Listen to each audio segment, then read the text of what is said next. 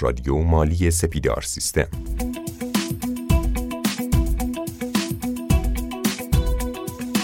سلام من محمد آقایی هستم و با قسمت 219 هم از سری پادکست های رادیو مالی در کنار شما هستیم. هر شرکتی توی بخش ها و واحد های مختلف خودش دیتا هایی رو و داده هایی رو تهیه می‌کنه که می‌تونه داده های مربوط به فروش بخش مالی داده های مربوط به انبار باشه که هر کدوم از اینها با این هدف جمعآوری میشن که نهایتا تا یه دوره های مشخص سه ماهه یا یک ساله گزارش هایی رو بشه از این داده ها تهیه کرد و از طریق اون گزارش ها بتونیم وضعیت یک کسب و کار رو رصد کنیم و تصمیم بگیریم در مورد آینده اون شرکت.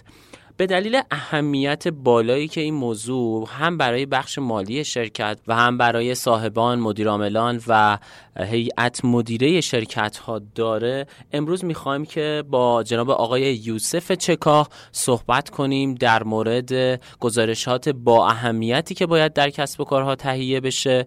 نکات مهمی که توی هر کدوم از این گزارش ها هست و باید مورد توجه قرار بگیره. و همچنین ببینیم که برخی از ادارات مثل بانک به دنبال چه معیارهایی و چه شاخصهایی توی گزارشات ما میگرده تا بتونه در مورد ارائه تسهیلات به یک کسب و کار تصمیم گیری کنه. سلام های چکا. من امیدوارم که امروز بتونیم پادکست مفید و کاربردی رو با همدیگه بتونیم ضبط بکنیم. عرض سلام و ادب خدمت شما و تمامی شنوندگان رادیو مالی. در خدمت شما هستم. خب آیا چکا با توجه به اینکه توی انبار هر شرکتی یه قسمت مهمی از دارایی های اون شرکت نگه داشته میشه بیایید با گزارش های مرتبط با انبار شروع کنیم. ببینیم که چه گزارش هایی مرتبط با انبار میشه تهیه کرد و هر کدوم از این گزارش ها چه کاربردی دارن. بله. ببینید یکی از مهمترین ارکان یه شرکت میشه سیستم انبارش. خب اگر یه ذره ریشه تر نگاه بکنیم ما بخوایم مفهوم تجارت یاد بگیریم می‌بینیم که ما باید یه چیزی رو بخریم و بفروشیم که بهش میگیم سیستم بازرگانی. یا یه چیزی رو بخریم بعد یه پردازش روش انجام بدیم و بعد بفروشیم که عموما سیستم های تولیدی و منتاجکاری توی این حوزه میچرخن و به قولی فعالیت دارن. پس هرچی نگاه می‌کنیم به این موضوع انبار انگار این تجارته داره ختم میشه به یک موجودی کالایی که می‌خوام بخرم یا بفروشم یا می‌خوام بخرم پردازش کنم و بفروشم. من زیاد نمی‌خوام بپردازم به بحث استانداردها و مباحث های به قولی مالیاتی این حوزه. امروز می‌خوایم در مورد گزارش های مدیریتی صحبت بکنیم. ضمن اینکه نظر من این هست که در مورد بحث خود استاندارد شماره 8 که موجودی مواد و کالا هست با روی کرده مالیاتی حتما در خدمت عزیزان باشیم. اما یکی از گزارشاتی که تو حوزه انبار به قولی پرطرفدار هست اینه که کدوم کالاها بیشتر خریداری میشن. مثلا من می‌تونم بیام ده تا از کالاهایی که رکورد بیشترین تعداد خرید رو داشته رو ارائه بدم و اینکه ببینیم کدوم کالاها زودتر به نقطه تجدید سفارش خودشون می‌رسن. خب من در مورد نقطه تجدید سفارش این رو خدمتتون عرض بکنم که ما میایم به خاطر اینکه یه موقعی انبارمون خالی نشه یک حدی رو در نظر می‌گیریم. مثلا میگیم آقا جنس الف. اگر تعدادش به 20 تا دونه رسید ما بلا فاصله اینو سفارش بدیم. از لحظه که من سفارش میدم تا لحظه که بخواد این جنس تأمین بشه و برسه به شرکت من خب امکان داره چندین روز طول بکشه که توی این مدت انبار ما خالی نباشه. حالا اگر تولید کنندم که خط تولیدم تعطیل نشه. اگر سیستم بازرگانی دارم خب اون جنس وجود داشته باشه که بتونم نیازهای مشتریان خودم رو تأمین بکنم. پس کالاهای تعدادی که حالا بیشترین حد خرید رو دارن یکی از گزارشات جذابی هست که می شود ارائه داد. البته من اینو خدمتتون عرض بکنم. از دیدگاه من بجز این حالت گزارش ما باید بیایم حالت مقایسه ای همین گزارش رو با سال مالی قبل هم لحاظ بکنیم. مثلا ما میگیم از یک یک تا فرزند ده سه 1402 چقدر خرید داشتیم؟ از جنس A. همین رو من بیام دقیقا معادل پارسالش که میشه از یکی یک تا ده 3401 رو هم کنارش قرار بدم. اینجوری یه دیدگاه مقایسه ای رو ایجاد می‌کنه که مدیر بهتر می‌تونه تصمیم بگیره که این جنس توی بازه سال مالی قبل توی این مدت این تعداد خریداری شده اما امسال فرزن حالا یا تعداد خریدش کمتر شده یا بیشتر شده. خب این ذهنیت ایجاد میشه که چه اتفاقی افتاده. چرا الان این تفاوت داره ایجاد میشه؟ حالا من کاری به این ندارم که کم هست یا زیاد هست یعنی اختلاف چه میزان بوده. این که مدیرتون رو آگاه بکنید که این حالت مقایسه ای وجود دارد و طرف بتونه بر اساس اون تصمیم گیری بکنه. پس این یکی از موضوعات هست. موضوع بعدی که بخوایم در موردش صحبت بکنیم حالا بیایم کالاهایی که به لحاظ ریالی بیشترین حد خرید رو داشته رو گزارش بکنیم. پس تو حالت قبلی گفتیم کالاهایی که به لحاظ تعدادی بیشترین حد خرید رو داشته رو گزارش کنیم. تو حالت دوم بیایم بگیم حالا کدوم کالا هستن که به ریالی بیشترین حد خرید داشتم. پس همونطور که خدمتتون عرض کردم بیایم حالت مقایسه یه سال قبلش هم باز کنارش لحاظ بکنیم که اینجا اگر بحثای تورمی هم وجود داشته باشه متوجه این تغییرات بشیم. و اما یه گزارش دیگری که باز شما می‌تونید ارائه بدید اینه که خب من اگر دارم خرید می‌کنم بیام حساب تأمین کننده هام رو هم گزارش بکنم. که این در واقع بحث تأمین کننده هایی که حالا ما رفتیم جنس خریدیم به صورت نسیه چند نفر هستن و اون از در واقع تو بحث ارائه گزارشمون بیایم از حد بالا به پایین گزارش کنیم. یعنی تو مدل ارائه گزارش نیایم همینجوری مثلا بنویسیم 20 نفر از ما طلب کارن بیایم بر اساس اهمیت ریالی اون فردی که بیشترین حد طالبات رو داره رو لیست بکنیم به کمترین. مثلا ده نفر پنج نفر بسته به اینی که اون اعداد ارقام چه عددی هست بر اون اساس تصمیم بگیریم و گزارش رو ارائه بکنیم. یه حالت دیگه ای باز می‌توانیم گزارشگیری بکنیم که این بیانگر اینه که حالا از کدوم طرف حساب از کدوم تأمین کننده بیشترین خرید داره انجام میشه؟ فرض بکنیم بعضی از شرکت ها میان پنج نفر ده نفر رو معرفی می‌کنن میگن آقا برید فقط از این پنج نفر یا ده نفر خرید بکنید. بعد توی این گزارشات مشخص میشه که از کدوم تأمین کننده ها بیشتر خرید شده. خب این جدای از حالا بحث های مثبت یه موقع هایی مسئول خرید من صرفا میره سراغ یه تأمین کننده که می‌تواند یه میزانی ذهن شک برانگیز رو ایجاد بکنه که خب چرا مثلا تمامی خریدهای ما از طریق فلان تأمین کننده صورت میپذیره؟ یعنی اینکه اگر نفر حالا یک تا پنج وجود دارن چرا همه رو ما میریم از نفر شماره یک داریم خریداری می‌کنیم؟ خب یه موقع هایی بحث پورسانت های مربوط به مسئول خرید هست یه موقع هایی کیفیت جنسه یه موقع هایی طرف مثلا حساب نسیه با من داره که به قولی نقد و نسیه ها رو کلا می‌بریم به یه سمت. پس ارائه دادن این گزارش می‌تواند یک دید بهتری به مدیر اون شرکت بدهد یا حتی گاهی وقتا از یک تخلف جلوگیری شود. خیلی ممنونم. طبیعتا توی هر کسب و کاری توی هر شرکتی مهمترین هدفی که اون شرکت به دنبالش هست داشتن فروش بیشتره. به همین خاطر من حس می‌کنم که الان خیلی اهمیت بالایی داره که بریم در مورد گزارش های مربوط به فروش صحبت کنیم. توی گزارش های مربوط به فروش مدیرها باید به چه نکاتی دقت داشته باشند تا بتونن اولا ارزیابی درستری نسبت به عمل کرده شرکت داشته باشن؟ و بعد از اون بتونن تصمیم های درستری در مورد آینده کسب و کار خودشون بگیرن. خب در مورد بحث سیستم فروش همونطور که خودتون مستحضرید یک دنیای خیلی بزرگ و یک علم فوقالعاده بزرگی وجود دارد که اصلا از حوزه این بحث ما خارج هست. اما در حد کوتاه من بخوام اشاره بکنم. ببینید توی سیستم فروش به اعتقاد من ابتدا باید تمامی شرکت ها بحث بودجه بندیشون رو انجام بدن. یعنی شنوندگان عزیزی که الان صدای منو میشنون بنده رو به عنوان یه فردی که گفتم ده دوازده سال توی اجرا با بیش از 100 شرکتی که در زمین های مختلف کار کردن بالاخره مشغول بودیم. به عنوان مدیر مالی به عنوان حسابدار به عنوان مشاور مالیاتی. یکی از تجربیات خیلی خوبی که من توی این مدت کسب کردم اینه که باید بودجه بندی انجام شود. یعنی من حسابدار برم بحث بودجه بندی رو یاد بگیرم و برای شرکتم بودجه بریزم. این بودجه خیلی از مسائل های شرکت رو خیلی از مشکلات شرکت رو برای من رو می‌کنه. مثلا ما تعیین کردیم توی فرزن خورداد ما باید ده میلیارد تومن باید فروش می‌زدیم. اما دلیل این که من نرسیدم به این ده میلیارد تومن یا حتی از ده میلیارد تومن رد کردم رو میام بررسی می‌کنم.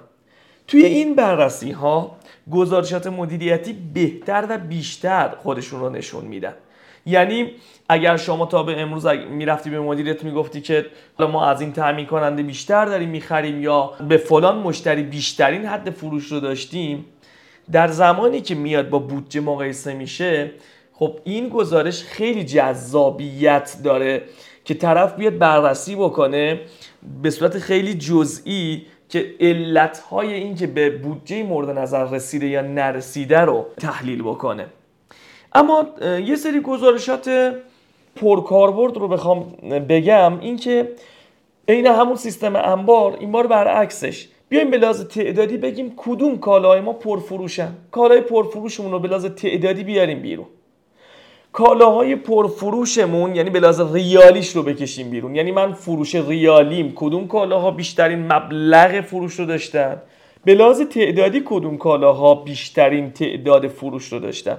که فوق مهم هست.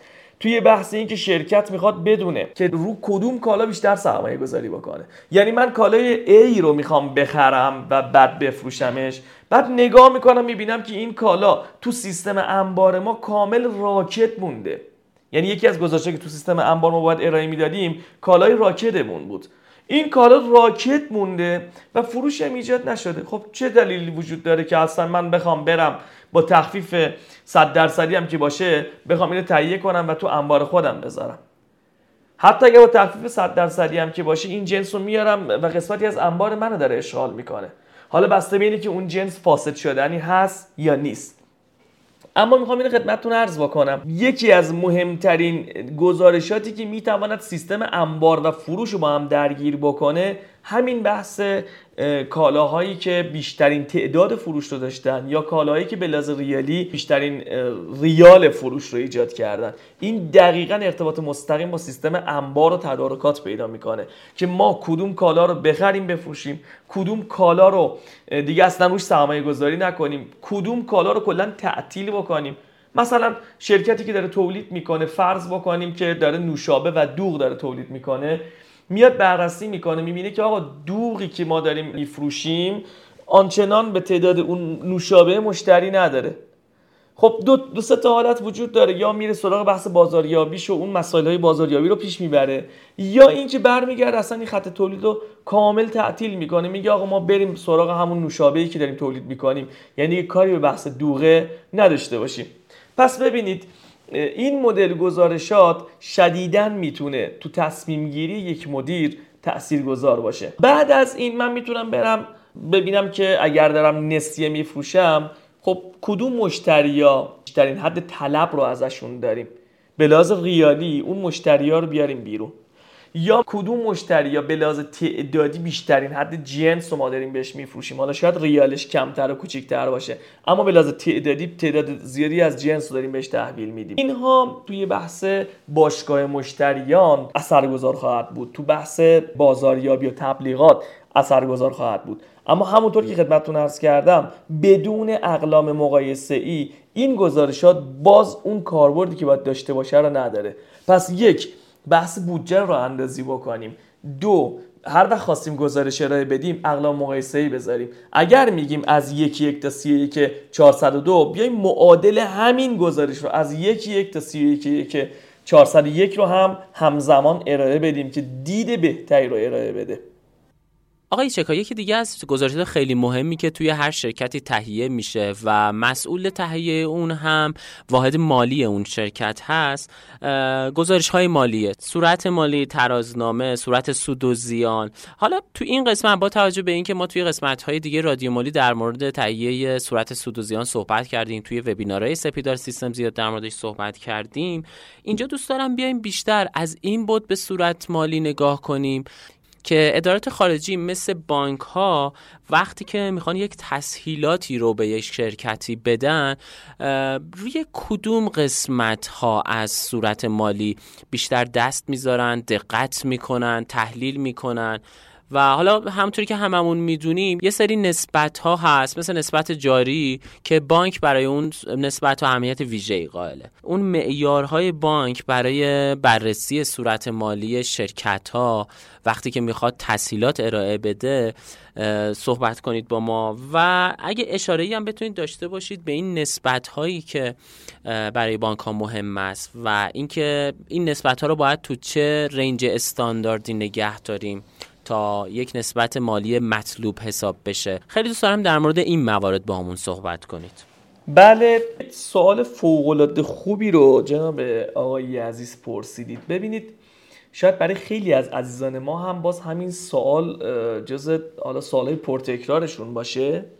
ولی خب اینو خدمتتون عرض بکنم. ما هر وقت می‌خوایم مثلا وام بگیریم یا مثلا می‌خوایم توی یه مناقصه شرکت بکنیم ابتدا به ما میگن صورت مالی بهمون بدید. یا طرف یه تراز به من بده. توی این مبحث تراز خب همه میان یه تراز ارائه میدن و بعضیا میگن که اوکی این ما فقط در حد فرمالیته می‌خوایم بذاریمش کنار. در صورتی که اصلا به این حالت نیست. زمانی که شما این گزارش رو ارائه می‌دید که حالا من یه ذره به قولی رسمی ترش بکنم بگم زمانی که صورت های مالی حسابرسی شده رو دارید به بانک یا حالا هر ارگان دیگه تحویل می‌دید جهت تعیین اعتبار سنجی شما یکی از گزارشاتی که بررسی می‌شود اینه که ته صورت سود و زیان شما زیان دارید یا سود دارید. دومین مطلبی که وجود داره اینه که تو همون صورت سود و زیان شما خب سه چهار مدل سود ما داریم دیگه. سود ناخالص داریم سود عملیاتی داریم سود پس از کسر مالیات که اصطلاحا همون سود خالص یا ویژه هست رو داریم. خب هر کدوم از این سودها بیانگر یک موضوعی در شرکت هستند که توی بحث تجزیه تحلیل صورتهای مالی ما کاملا به جزئیات می‌پردازیم. اما اینو من خدمت عزیزانم عرض بکنم. خیلی از دوستان ما میان اظهارنامه مالیاتی می‌زنن به خاطر اینکه شرکت مالیات پرداخت نکنه تو صورت سود و زیان داره زیان نشون میده که نهایتا مالیات داده نشه. یعنی اون زیانه رو هم اداره مالیات برگشت بزنه مالیات بشه صفر یا یه حد کوچولویی از مالیات پرداخت بشه. اما همین زیانی که شما نشون دادید توی بحث اعتبار سنجی ها اصلا قابل قبول نیست. چرا؟ چون بانک می‌خواد توان منو پیدا کنه ببینید من می‌تونم اقساط پرداخت کنم یا نه؟ یه نگاهی می‌کنه میگه آقا این شرکت زیانده اصلا برای چی باید برم به این وام بدم؟ یا مثلا من می‌خوام تو مناقصه شرکت بکنم؟ شرکتی که کارفرمایی که می‌خواد به من پروژه بده میگه میگه آقا این شرکت زیانده شرکتی که زیانده هست خب قطعا پشتوانه هم نداره یا قطعا این زیان انباشته ای رو ایجاد کرده که نمی‌تونه پروژه منو پیش ببره. من می‌خوام اگر یه کم و زیادی شد من نتونستم پول صورت وضعیت رو توی یه ماه دو ماه پرداخت بکنم حداقل خود پیمانکار توانای ادامه پروژه رو داشته باشه. پس اگر بخوایم بپردازیم به بحث صورت سود و زیان خب خیلی نکته ها وجود داره. من فقط در حد همین که زیان نشون دادنش به لازم مالیاتی شاید به نفعت بشه اما از بابت بحث بانک و بحث کارفرمایی که تو بحث مناقصه درگیر میشن اونجا گیر میافتید. این یه نکته. اما در مورد بحث ترازنامه یا همون صورت وضعیت مالی که حالا از سال 98 دیگه اسمش عوض شد و شد صورت وضعیت مالی. اگرم می‌خوام دلیلش رو توضیح بدم اینه که قبلا توی ترازنامه قدیم ها زمانی که افراد می‌خواستن سند حسابداری بزنن خب با دست می نوشتن این سند ها رو بعد می اومدن محاسبه می‌کردن ضرب و جمع می‌کردن ببینن آیا دو طرف با هم دیگه برابر هست یا نه. اما بعد از اینکه سیستم های حسابداری اومدن خب دیگه یه امر طبیعیه. تا سیستم شما دو طرفش با هم دیگه برابر نباشه و بالانس نباشه اصلا سند حسابداری ثبت نمیشه سیو نمیشه. پس به این دلیل دیگه از اسم ترازنامه اومدیم بیرون چون در هر حالتی شما همیشه سندات تراز هست همیشه ترازنامت اوکی هست. حتی شما اشتباه هم زده باشید هزینه رو زدی دارایی دارایی هم بزنی هزینه باز دیگه اینا همیشه ترازن. اما اگر شده صورت وضعیت مالی یه اسم قشنگتریه دیگه. وضعیت شرکت رو می‌خواد بیان بکنه. همونطور که اشاره کرد بحث نسبت های جاری خب یکی از آیتماییه که بانک می‌خواد برای ارائه دادن وام بررسی بکنه ببینه آیا شما توان بازپرداخت داری یا نداری میاد دارای جاری رو با بدهی جاری مقایسه می‌کنه. که اگر دارای جاری شما بیشتر از بدهی جاریت باشه این وضعیت یه وضعیت مطلوبیه. ما میگیم اگه تقسیم کنیم مثلا میگیم دارای جاری تقسیم بر بدهی جاری که این اصطلاح این نسبت اسمش نسبت جاریه که عرفا و عموما باید بین یک تا دو باشه. یعنی بیشتر از دو بودنش. انگار یه جورایی اطلاف سرمایه شرکت هست اطلاف منابع شرکت هست. کمتر از یک بودنش هم به معنای ورشکستگی کوتاه مدت شرکت هست. پس رنج یکونیم تا دو یک رنج معقولی هست توی بحث نسبت جاری. پس عزیزان ما توجه داشته باشن قبل از اینکه تراز بدید صورت مالی بدید اظهارنامه بدید حتما خودت نسبت های مالیتون رو حتما چک بفرمایید ببینید آیا همون بین یک تا دو قرار می‌گیره یا خیر. یه موضوع دیگه که باز بانک میاد بررسی می‌کنه نسبت مالکانی شماست. خب همونطور که می‌دونیم توی معادله حسابداری سمت چپ معادله میشه بحث بدهی ها و همون حقوق صاحبان سرمایه یا حقوق صاحبان سهام یا همون حقوق مالکانه. سمت راست میشه دارایی ها حالا ما می‌خوایم بدونیم چه میزانی از این دارایی ها متعلق به سهامدارا هست چه میزانش متعلق به سوار دهنده ها یا همون قسمت بدهی ها هست. این نسبت باید حداقل 15 درصد باشه. یعنی من بیام حقوق صاحبان سهام یا همون حقوق مالکانه رو تقسیم بر کل دارایی بکنم باید 15 درصد حداقل باشه که در این حالت بانک بتونه به من یک وامی رو ارائه بده. در مورد نسبت جاری اگر امکانش هست بهمون بیشتر توضیح بدید. مخصوصا این بخشش که اصلا کاربردش توی اجرا چی هست؟ بله. ببینید در مورد بحث نسبت های جاری قبل از اینکه اصلا می‌خوایم توضیح رو ارائه بدیم ابتدا بریم سراغ ارکان ترازنامه یا همون صورت وضعیت مالی و بعد از اون بپردازیم به بحث نسبت جاری.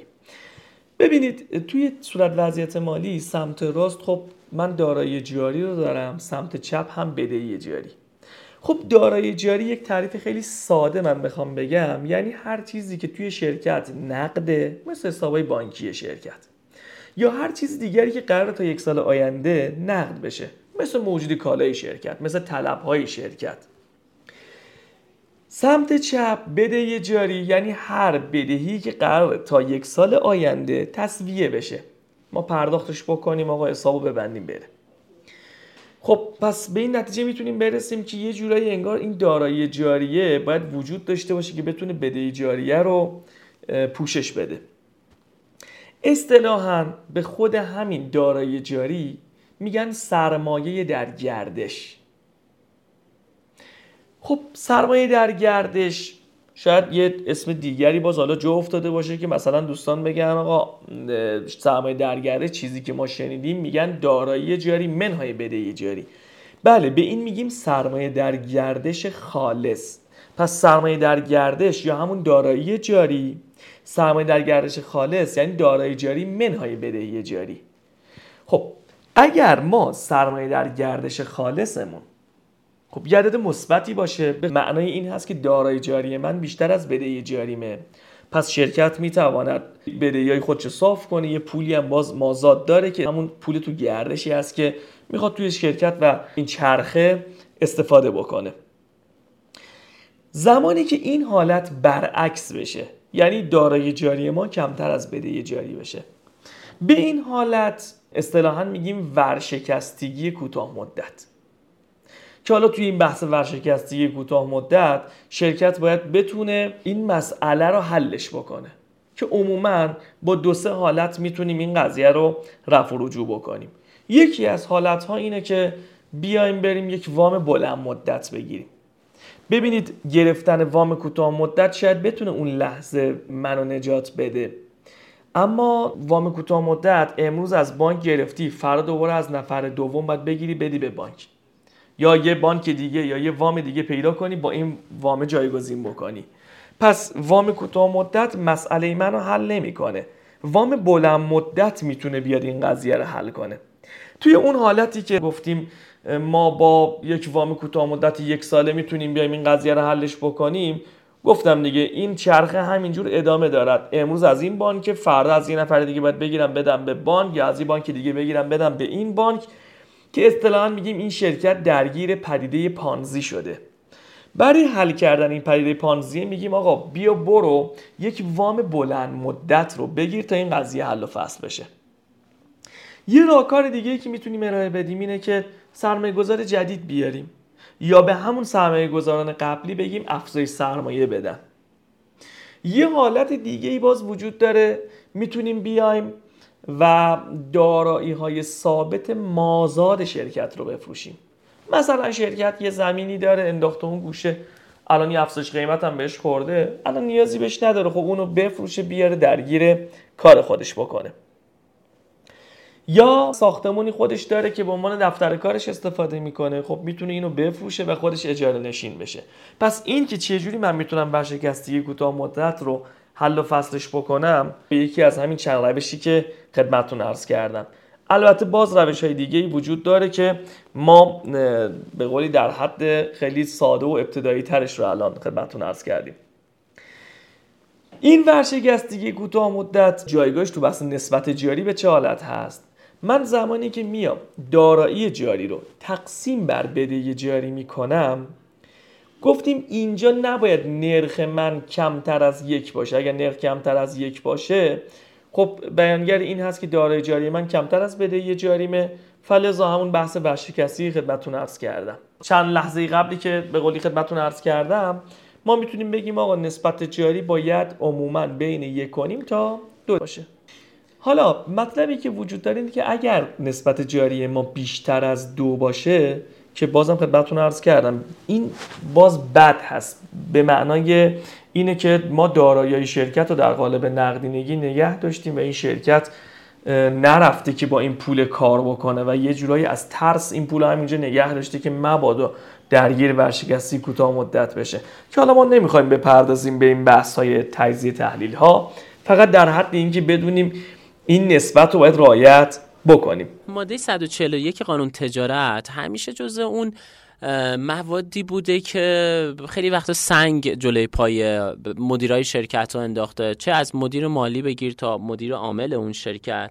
لطفا در مورد ماده 141 بهمون بگید. توجه به اینکه الان نزدیک به فصل ارائه اظهارنامه های مالیاتی هم هستید بهمون بگید که حسابدارا باید به چه نکاتی در مورد اون توجه کنن؟ بله در مورد بحث ماده 141 قانون تجارت بحث سر اینه که خب اگر یه شرکتی زیان داشته باشه و این زیان بیش از نصف سرمایه شرکت باشه شما فرض بکنید که یه شرکتی توی سال اول فعالیتش هست 100 میلیون تومن سرمایه داشته در پایان سال حسابدار اومده کل ها رو زده بعد الان می‌خواد اظهارنامه تکمیل بکنه و 60 میلیون تومن زیان رو داره نشون میده. این 60 میلیون تومن زیان طبق ماده 141 نصف سرمایه شرکت رو از بین برده و در این حالت از دیدگاه این قانون این شرکت ورشکسته است. یعنی اگر شما بخواید توی همین لحظه وام هم بگیرید دیگه به شما وام ارائه نمیشه چون عمل این شرکت ورشکسته هستی. بجز این که بخواید بیاید حالا با یکی از طرق این موضوع رو حل فصلش بکنید. حالا یا من بیام 60 میلیون تومانی که ضرر کردم رو یه افزایش سرمایه بدم که درست بشه. یا اینکه برم اداره ثبت شرکت ها بیام بگم آقا سرمایه شرکت من 100 میلیون بوده 60 تومنشو بذار کنار سرمایه شرکت من بشه 40 میلیون تومن یعنی توی دفتر اداره ثبت شرکت ها اونجا ما برسیم به سرمایه 40 میلیون تومنی که دیگه سرمایه ما 100 میلیون نباشه. اون زیان در این حالت انگار سرمایه من از بین برده و انگار ما داریم با 40 میلیون تومان ادامه میدیم. پس یک می‌تونم افزایش سرمایه بدم همین 60 میلیون تومان رو بیام افزایش بدم. دو می‌تونم برم همین میزانی که زیان دادیم رو به عنوان کاهش سرمایهمون بگیم آقا این سرمایه من از بین برده و سرمایه من دیگه از بیسش بشود 40 میلیون تومن که اینجا دیگه ما رو نقطه صفر قرار گرفتیم. یعنی 40 میلیون تومن انگار کار تازه با 40 میلیون تومن داری شروع می‌کنی. که حالا در مورد بحث افزایش سرمایه هم باز خدمتتون عرض کردم که به یه سری از طرق که یکی از اون حالت ها می شود بحث تجدید ارزیابی دارایی ثابت که من تجدید ارزیابی بکنم بعدش بیام از این بر افزایش سرمایه بزنم. یا آورده نقدی سهامداران باشه یا اینکه اگر قبلا سهامدارا اومدن پولی رو به شرکت قرض دادن که اصطلاحا ما میگیم جاری شرکا اگر جاری شرکای بستانکار وجود داشته باشه می‌تونیم بیایم از همین محل افزایش سرمایه بدیم که اصطلاحا میگن افزایش سرمایه از محل مطالبات حال شده سهامداران و راهکار دیگری باز بخوایم خدمتتون عرض بکنیم اینه که اگر من سراغ اداره ثبت شرکت ها نخوام برم طبق رأی دیوان ادارت اداری می‌تونم بیام و این بحث زیان انباشته رو با جاری شرکا مستقیما یه سند بزنم که این زیان از طریق جاری شرکا از بین بره. یعنی بدونی که به اداره ثبت شرکت ها سر بزنم همینجا تونستم این مطلب رو با یه دونه سند حسابداری حل و فصلش بکنم. پس بحث ماده 141 یک ماده فوق العاده مهمیه که در تعیین اعتبار یک شرکت نقش به سزایی داره و یکی از موضوعاتی هست که شدیدا بهش توجه می‌کنن. این عزیزان ما توجه داشته باشن که توی سیستم مالیاتی اصلا کسی به این موضوعات نگاه نمی‌کنه. اداره مالیات چیزی که براش مهمه فروش توه. یک کلام فروش تو. اما بانک فروش یکی از معلفه ها هست. سیستم پیمانکاری که گفتیم می‌خوای بریم مناقصه شرکت بکنی اون کارفرمای شما فروش یکی از ملاکای ایشون هست. پس به این موضوع باید توجه داشته باشیم که یه موقعی به خاطر بحث مالیاتی نیایم زیان نشون بدیم اما از این طرف شرکت درگیر ماده 141 بکنیم و همون شرکت نتونه بره وام بگیره نتونه بره تو مناقصه شرکت بکنه. این رو خدمت عزیزانم عرض کردم که چون فصل اظهارنامه هست حتما به این موضوع توجه داشته باشم.